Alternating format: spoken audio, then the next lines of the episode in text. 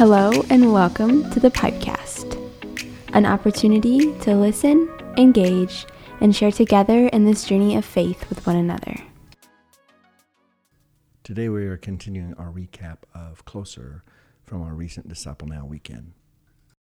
We learned at D Now this year that God is at work in the world in which we live. We also learned that He is much closer than often thought of. He is alive and at work all around us. Do we take the time to notice the work that He is doing? Better yet, do we look for ways in which to be a part of the work that He is doing? In our first session, our speaker taught from Genesis chapter 2.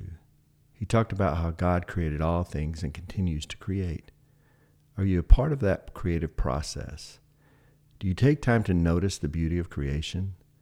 Do you take time to notice the blooming flower? Hear the bird on a spring morning? Taste the sweetness of a watermelon? Do you notice when love is being shared with another? Do you recycle?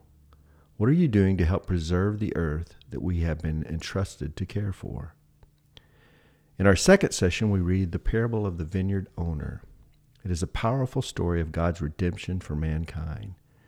Redemption offers all of us a way to receive, believe, embrace, and share love. How are you caring for the needs of others? How does it change our view of others?